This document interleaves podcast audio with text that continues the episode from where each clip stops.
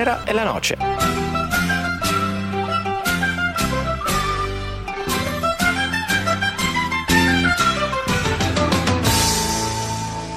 Buonasera e ben ritrovati con una nuova puntata di Tenere la Noce. E il Purito vi accoglie negli studi di Samba Radio di via della Malpensada 140 e il loco in regia scalpita per questo quinto episodio. Prima di raccontarvelo però vi ricordo di seguirci sulle pagine social della Noce del DS, nonché di iscrivervi al canale Telegram di Tenere la Noce.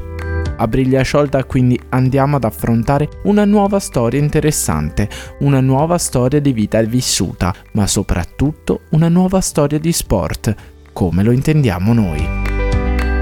Cominciamo da un anno, il 1960. Il campionato di Serie B 1959-1960 infatti è molto vivace perché proprio in quella stagione il torneo cadetto vede l'aumento del numero di promozioni e di retrocessioni voluto dal commissario straordinario della FIGC Bruno Zauli. Nonostante questo, la battaglia per la massima serie finisce per coinvolgere solamente una manciata di squadre. Cagliari e Modena si vedono accompagnare in Serie C dai pugliesi del Taranto, mentre Mina, Canta Tintarella di Luna ottengono la promozione il Torino, il Lecco e il Catania. Abbronzate tutte chiazze,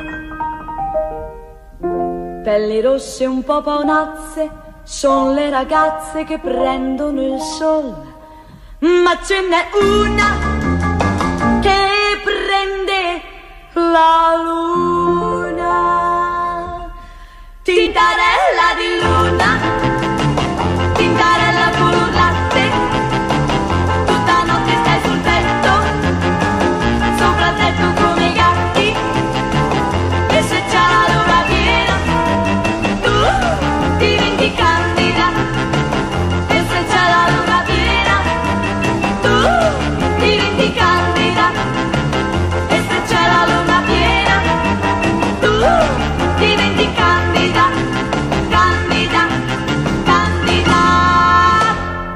Tintarella di Luna di Mina, che abbiamo appena sentito, nel 1960, precisamente il 16 gennaio, risulterà prima nella classifica settimanale delle vendite dei singoli in Italia, lanciando definitivamente la carriera della grande cantante italiana. In quell'anno molte nazioni africane ottengono l'agognata indipendenza, tra cui Camerun, Somalia, Burkina Faso, Costa d'Avorio, Senegal, Nigeria e anche Congo e Mauritania. Negli Stati Uniti invece viene eletto il presidente John Fitzgerald Kennedy, mentre a Corso Sempione alla RAI viene trasmesso per la prima volta il programma radiofonico Tutto il calcio minuto per minuto. Esce al cinema, proprio in quegli anni, anche La Dolce Vita, capolavoro di Federico Fellini che verrà aspramente criticato dal Vaticano, ma vincerà la Palma d'Oro al Festival di Cannes. Raffer e Yang Chuan Kwang i protagonisti della nostra storia hanno rispettivamente 26 e 27 anni, sono nel pieno della loro maturità sportiva e in soli due giorni di questo ricco 1960 si apprestano ad affrontare una delle sfide più eccitanti dello sport mondiale. Aguzzate bene le orecchie allora, cari ascoltatori, perché questa sera ci addentreremo in uno degli episodi principe delle Olimpiadi di Roma 1960, quando Raffer Johnson e Yang Chuan Kwang si esibirono nella più bella gara di decathlon di tutti i tempi. Stop!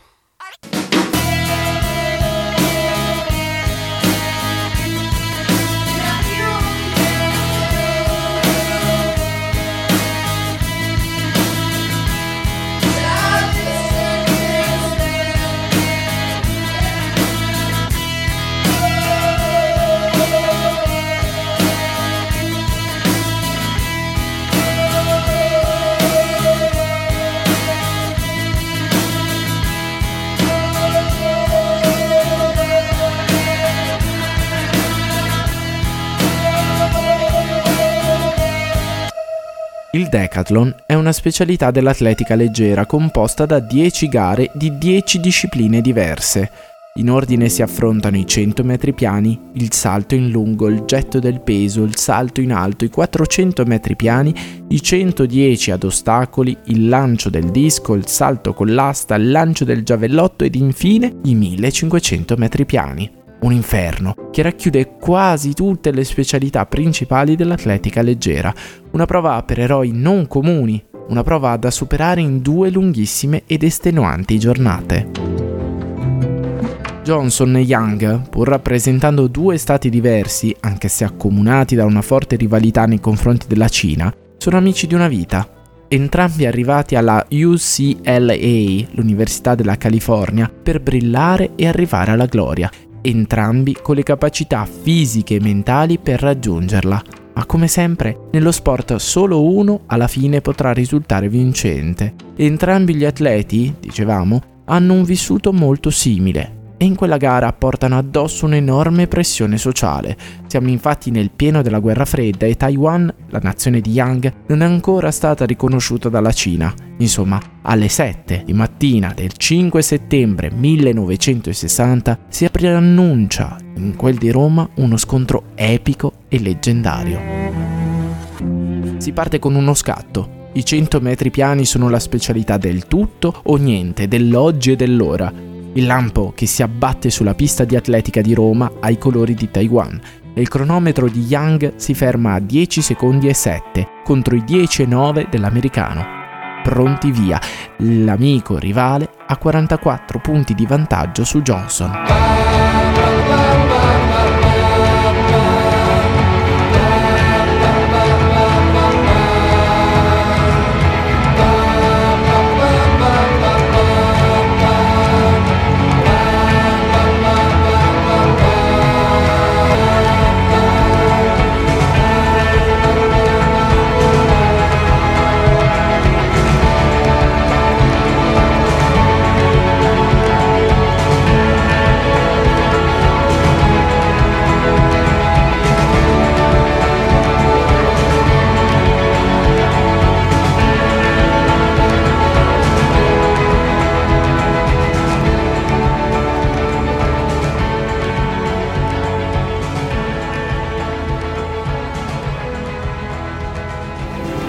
Story of the decathlon is a story of friendship.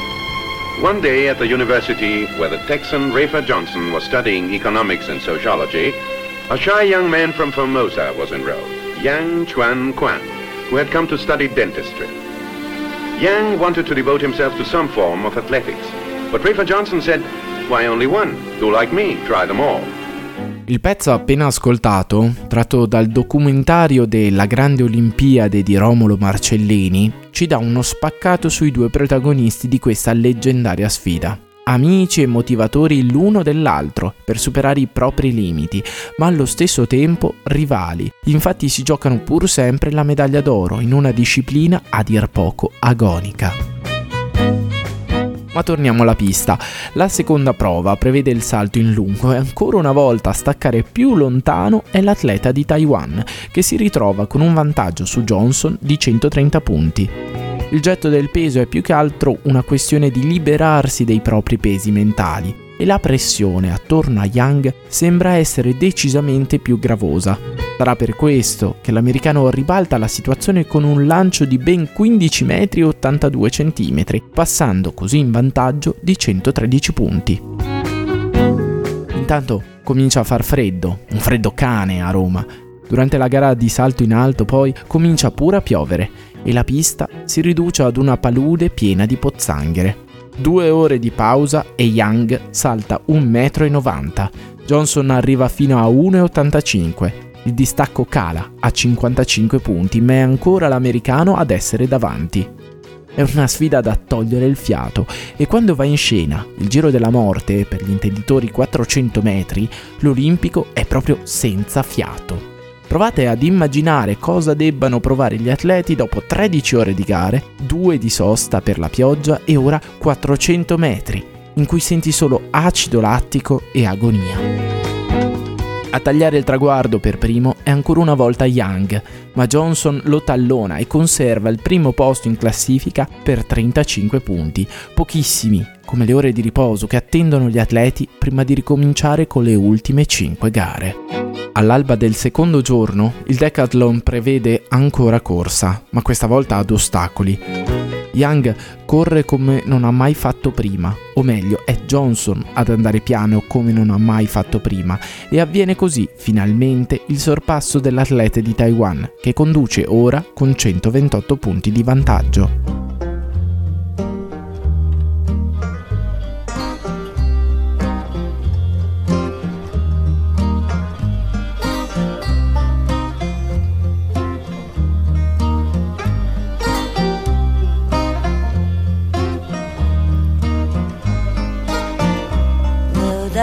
On guns. Bring your friends. It's fun to lose and to pretend she's overboard. Myself assured, I know I know a dirty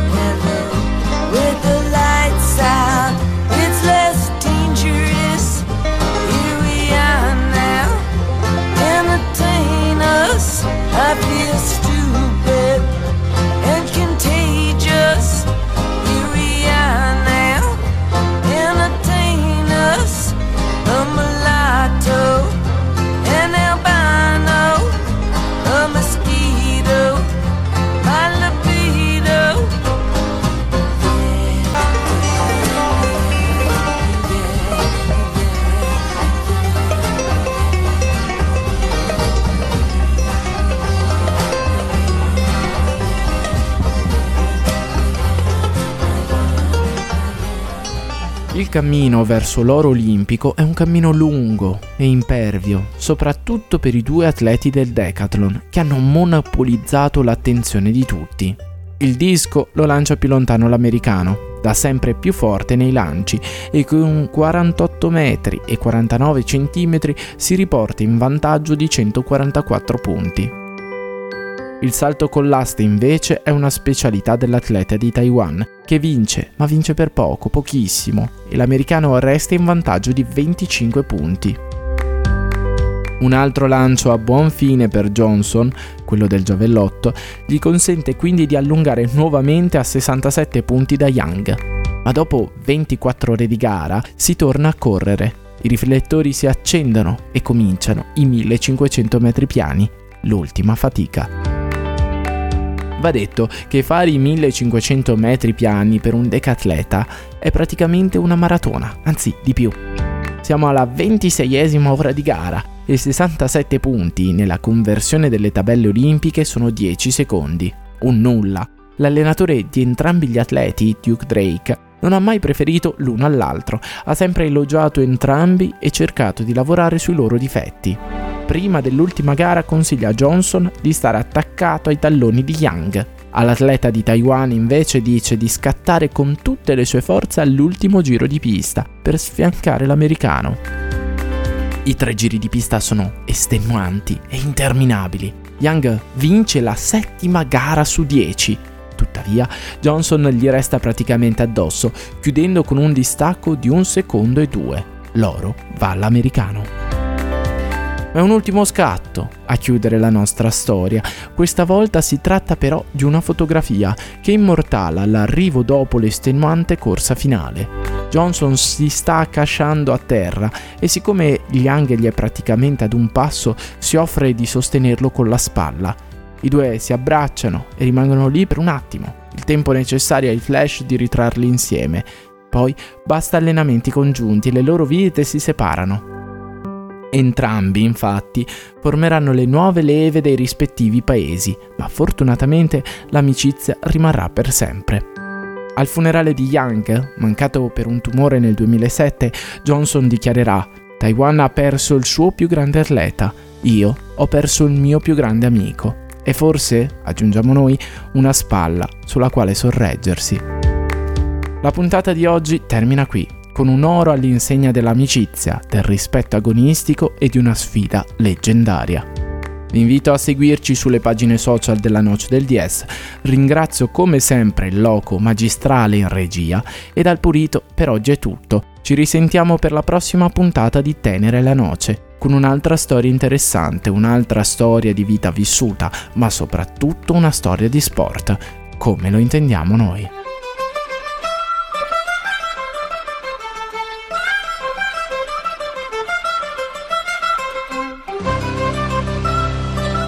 E la noce.